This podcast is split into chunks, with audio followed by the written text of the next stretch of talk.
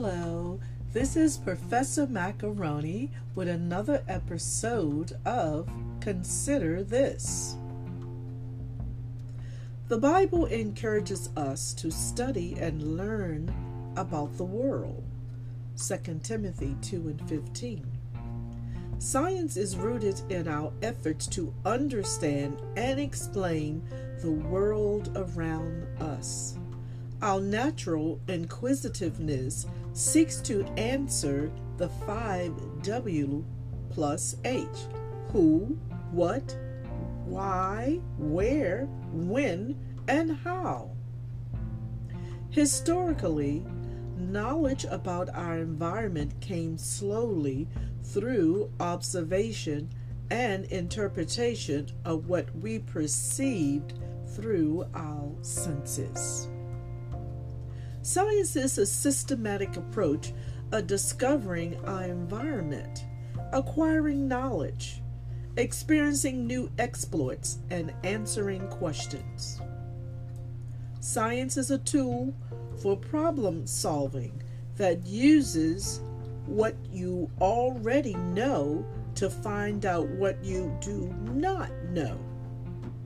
Our world during ancient biblical time was mainly examined through superstition, astronomy, astrology, mythology, ignorance, and faith traditions or religion.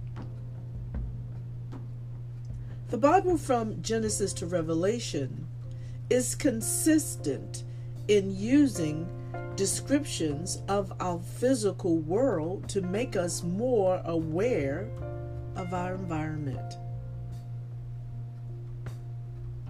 Science investigations that women and men accomplish in the Bible can be referred to as foreknowledge or pre science inquiries.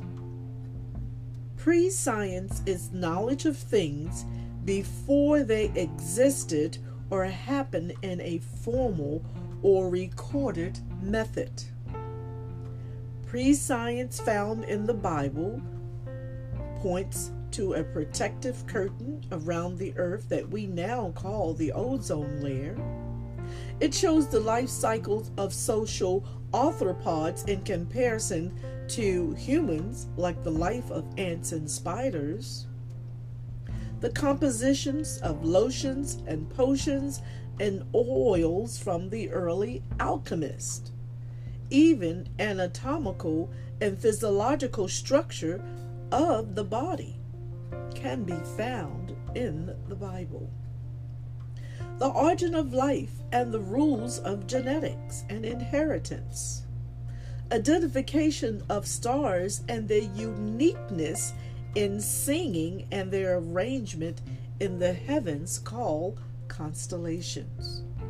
Consider the effects of the invisible life forms called microorganisms through leavened and unleavened bread.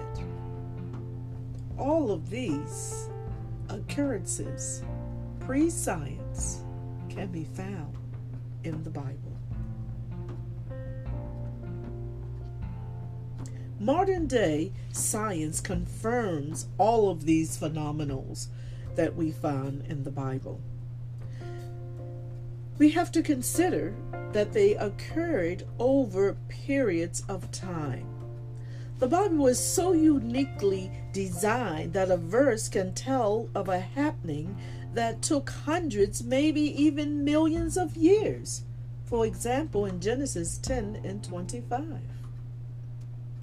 Aristotle, an ancient Greek scholar and philosopher, proclaimed But the whole vital process of the earth takes place so gradually and in periods to time which are so immense compared with the length of our lives, which these changes are not observed and before their course can be recorded from beginning to end, whole nations perish and destroyed. End of quote. The Bible does not directly use the term science because it was not formalized in the beginning as a discipline until we find it later in the history of civilization. The main goal of science is to explain and provide basic understanding and coping skills for life.